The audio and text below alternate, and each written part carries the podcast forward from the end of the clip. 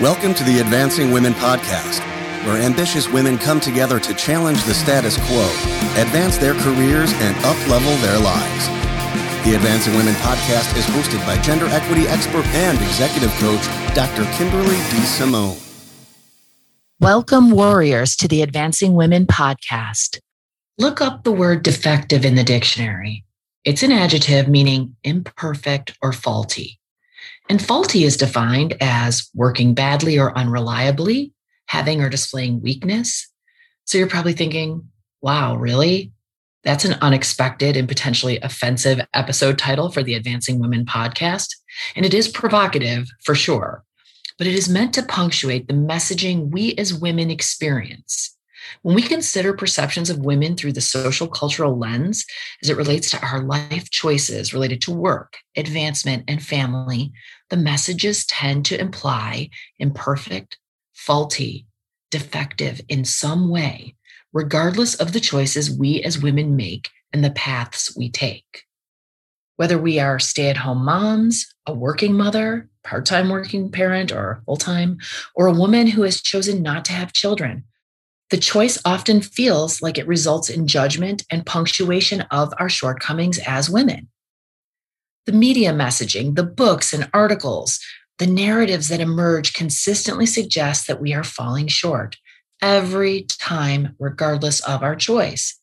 There's this litany of messages Women who work full time with children aren't being good moms. Mothers who stay at home full time are not fulfilling their intellectual promise and potential, basically letting down or setting back the women's movement.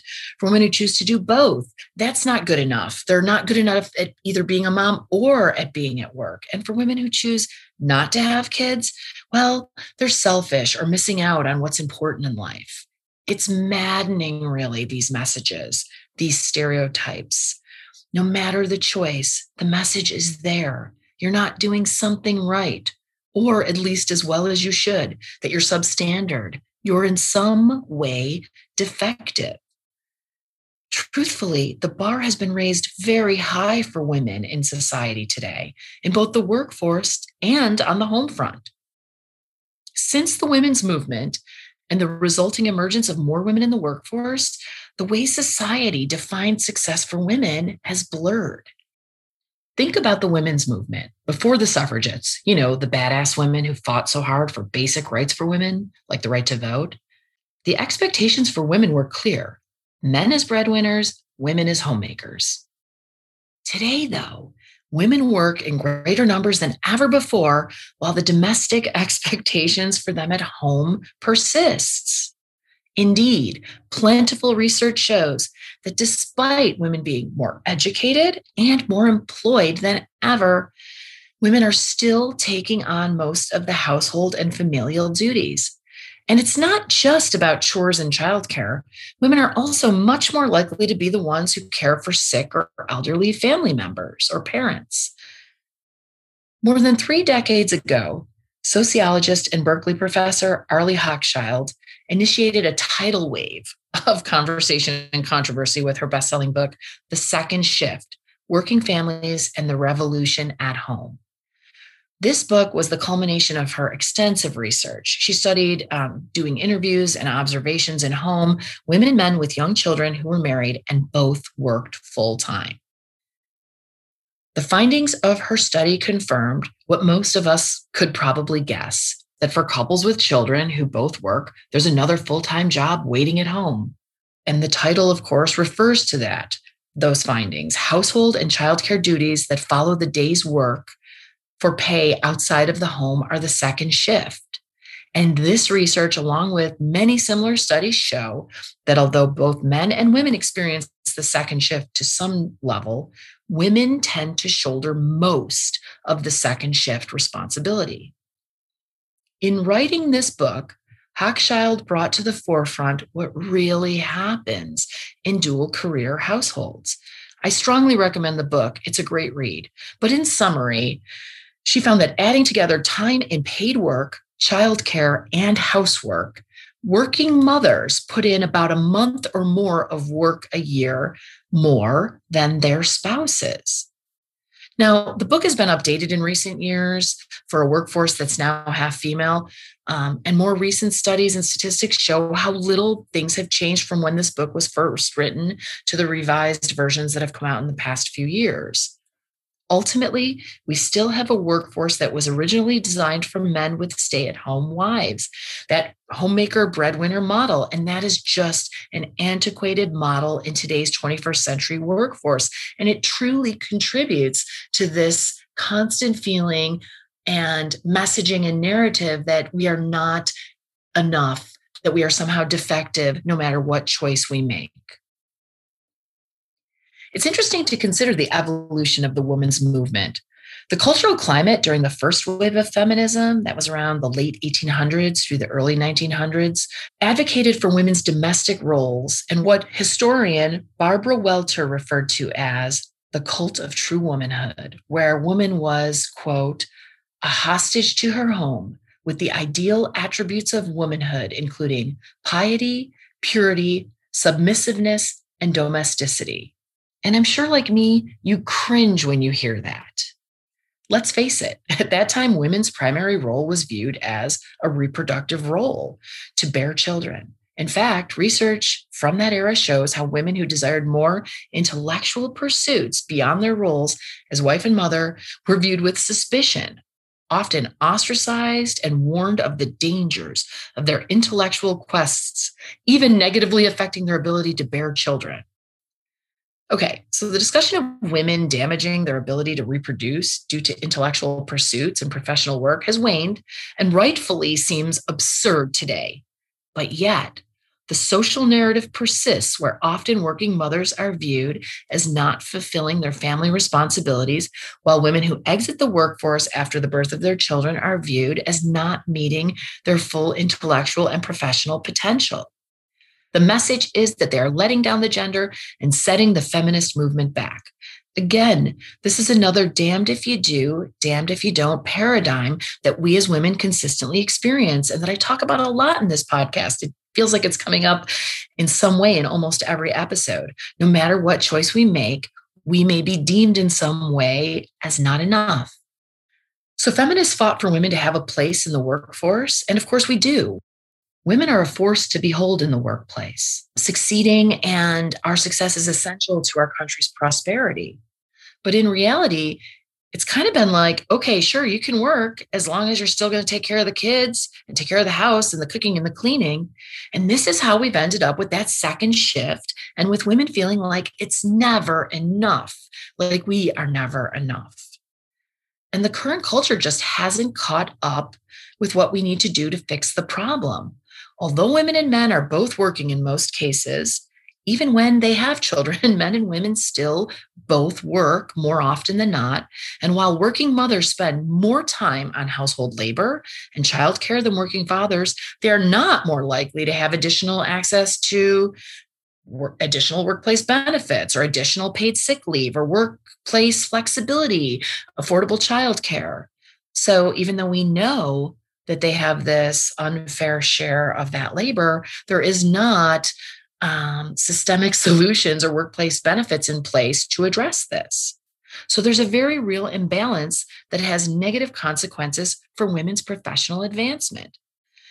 For example, research shows that women take 10 times as much temporary leave from work as men upon the arrival of a child.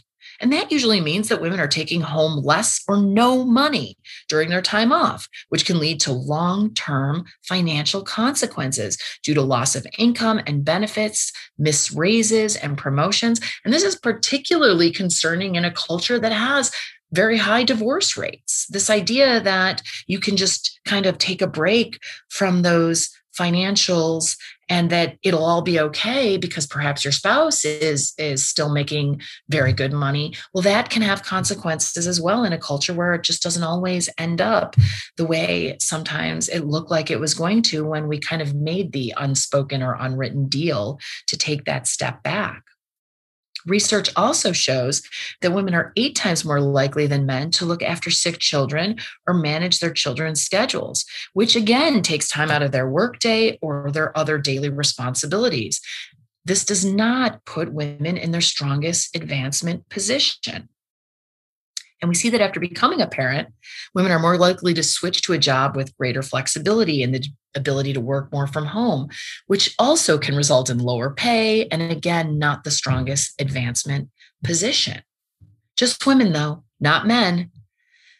After they also become a parent, there's actually a fatherhood premium where men with kids make more money, while there's that motherhood penalty where women with children make less. And because it is assumed all women may become mothers, there can even be a penalty on women who have chosen not to have kids. There's actually a thing called fertility discrimination, where some studies show that just being a woman of childbearing age can negatively impact your chances of being hired. In one study of 500 managers, 40% indicated the cost of maternity leave is too high, and women, quote, aren't as good at their jobs when they return, end quote. Yep, 40% admitted they are generally wary of hiring a woman of childbearing age. And a quarter of the participants said that they would rather hire a man to get around issues of maternity leave and childcare when the woman does return to work. So even if you don't ever plan to have kids, or if you don't want to take time off or slow track, you are still, as discussed in the previous episode when we talked about the maternal wall bias, experiencing bias, and it's manifested in the form of strong negative competence and commitment assumptions triggered by motherhood or the potential of motherhood, and bias manifested as societal disapproval on the grounds that mothers should be at home or working fewer hours. And as I noted in an earlier podcast, Research shows that women with children are routinely pushed to the margins of the professional world, experiencing that motherhood penalty in the workplace where they encounter disadvantage in pay and perceived competence. This is all to say that there is persistent bias against women, mothers, women of childbearing age that remains embedded on the job, in the home, and culturally. Outside of the negative financial and career ramifications, women are also more stressed and have less time for self care. So, if you choose to have children and a career, that is just part of your reality. And you might be thinking, well, yeah, but culturally, we all appreciate and value that sacrifice. Mm, not really. Hold your applause. In fact, what we usually hear is, well, that was your choice to have kids and to work. So suck it up. And that language that focuses on choice is dangerous because research shows that the more embedded the choice narrative is in women's decisions to work after having children, the less likely there are to be policies or solutions to help women who want to work after having children stay and succeed. This all leads working mothers to be in this damned if you do, damned if you don't scenario where it comes to juggling career and family. Judgment that you're a bad mom if you're not 100% focused on your kids, but also that you're a bad employee if you're not 100% committed to your work. The pressure and the judgment coming from both sides causes working mothers to feel inadequate, not enough, defective. But let's put motherhood aside for a second Women are more likely than men to stop working to care for elderly family members, which completely removes them from the workforce in some cases. So, gender and the caregiver roles deemed the job of women creates advancement issues for all women.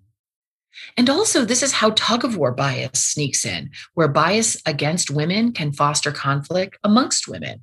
And we start to see and hear women without children feeling like they are disadvantaged because of women with children. It's a displacing of frustration, and this is unfortunately perpetuated and needs to be interrupted. In one study, where the researchers interviewed professional women without children, a narrative emerged relative to a frustration in things like assumptions that they can work nights, weekends, whenever, that colleagues and bosses may assume women without kids are and should always be available, that they should be the one to be available, sometimes for the worst shifts or the weekend calls. This perpetuates the feeling that women with kids are making it harder for them when it's really the corporate and social cultural standards, stereotypes, and lacks of policies, benefits, and structures that are driving this problem. And to be clear, by no means do working moms have a stronghold on bias against women. There is plenty of judgment to go around. Society can find imperfection and fault in all women, and they do. plenty of ways to suggest we are all in some way defective. So let's talk a little bit more about women who choose not to have children. Surely these women can prioritize their careers without letting our gender and the whole of society down, right? Mm, actually, no. In fact, society often unfairly deems these women the most defective of all. These are the women who don't follow social cultural expectations for women to have children. The repercussions, the backlash of this failure to meet societal expectations can include judgment and unwarranted pity and being stigmatized. This idea of being the most defective of all. Elizabeth Plank notes in her 2015 article, What's Wrong with Women Who Don't Want Kids, that although men are sometimes criticized for opting out of having children, they just don't face nearly the same amount of contempt as childless women who are often cast as shallow or selfish or stereotypically cat ladies for choosing not to procreate, as though somehow they don't have as full of a life. Hearing a woman say she is child free by choice seems to give some people the license to judge them as selfish, self absorbed, and shallow, defective. So, what if you choose to stay home with your kids then? Isn't that then fulfilling societal expectations of women as homemakers and caregivers? Nope, you guessed it, also defective. A failure to our gender, feminism, the women's movement, and women's overall workforce advancement. This is how so many people end up feeling. And while it is unfair, even absurd, we feel it nonetheless.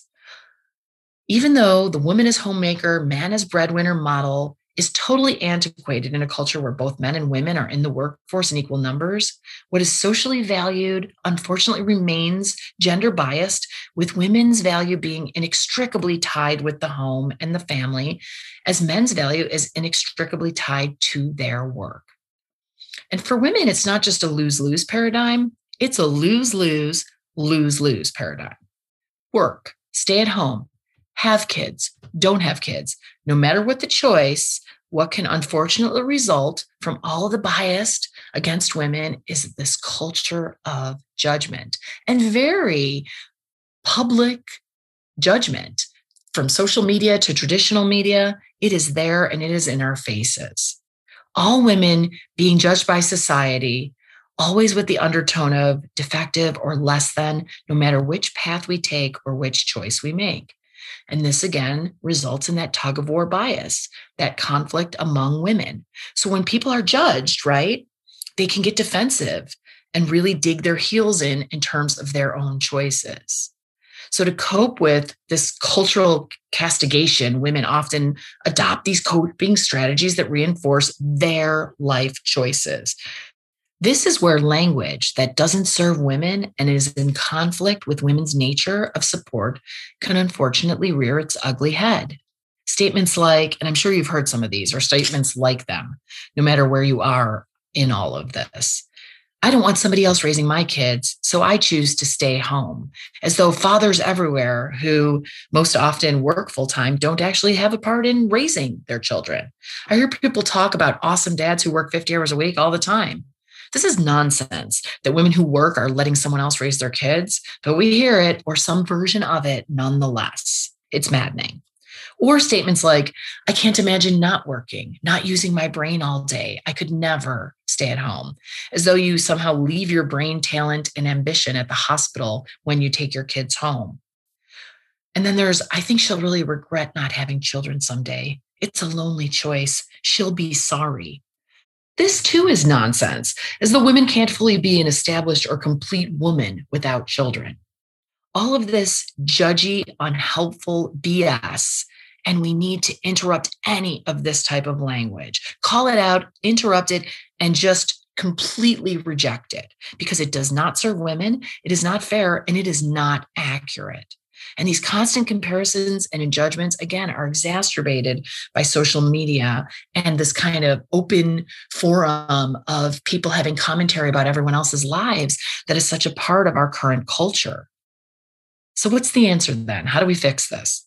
Well, we have to start by first talking about it and acknowledging that it happens, that the judgment happens, and acknowledge and accept that it is damaging to all women. We have to take the time to understand the complexity of the experience of women and hold up to the light the distasteful social constructs and biases that lead to conflict and judgment against women and among women. We need to combat judgment, conflict, and bias with compassion and commitment to the persisterhood. We talked about the persisterhood in a previous episode women who join forces to persist and insist against any form of oppression of women. We have to persist in working to create a more equitable and accessible advancement landscape and success narrative for all women. Importantly, we have to be vigilant in reminding ourselves often that the choices of others are not an affront to our choices. I'm going to say that again because it's so critical. The choices of others are not an affront to our choices. A woman who makes another choice is not somehow marginalizing our choice. And none of our choices makes us more or less of a woman or a mother or a human being in any way. And certainly none of these choices makes us in any way defective. We need to remind ourselves that we are all in this together that together we rise and that we are all doing the best we can in a world where women have so many unique biases and barriers to overcome, and so many barriers, regardless of which choice we make. As author Regina Brett astutely states, don't compare your life to others. You have no idea what their journey is all about. Honestly, comparison is the quickest route to unhappiness. And the same can be true of choices comparing our choices to other and ranking them or judging them it's a pointless exercise that has no positive value and results in nothing good. So let's get into the habit maybe even start a movement to stop the comparing and judging and to call out all who do. We need to interrupt that narrative that divides and therefore does not serve women we need to commit to supporting each other on this journey with compassion and absolute acceptance. The manifest statement for this week is simple you are neither broken nor defective. There are infinite choices and ways to be a woman. This is the wisdom of the warrior woman. For all you warriors listening who want to continue to transcend barriers and thrive, you won't want to miss next week's episode. So make sure to hit that subscribe button. For more resources, you can visit my website, www.advancingwomenpodcast.com, and connect on Instagram at Advancing Women Podcast. I love getting your feedback and ideas on topics you'd like to hear me cover in more depth or new topics you'd like me to explore. So please email me at Dr. DeSimone at advancingwomenpodcast.com with your ideas and feedback. That's D R D E S I M O N E at advancingwomenpodcast.com. I just want to thank my producer, Joe Jacobs, the audio warrior who wrote the music for this podcast. It's totally badass and I love it. And a huge thanks to Heather Harris, the creative warrior who designed the Advancing Women podcast logo. And thanks to all of you for joining me here today.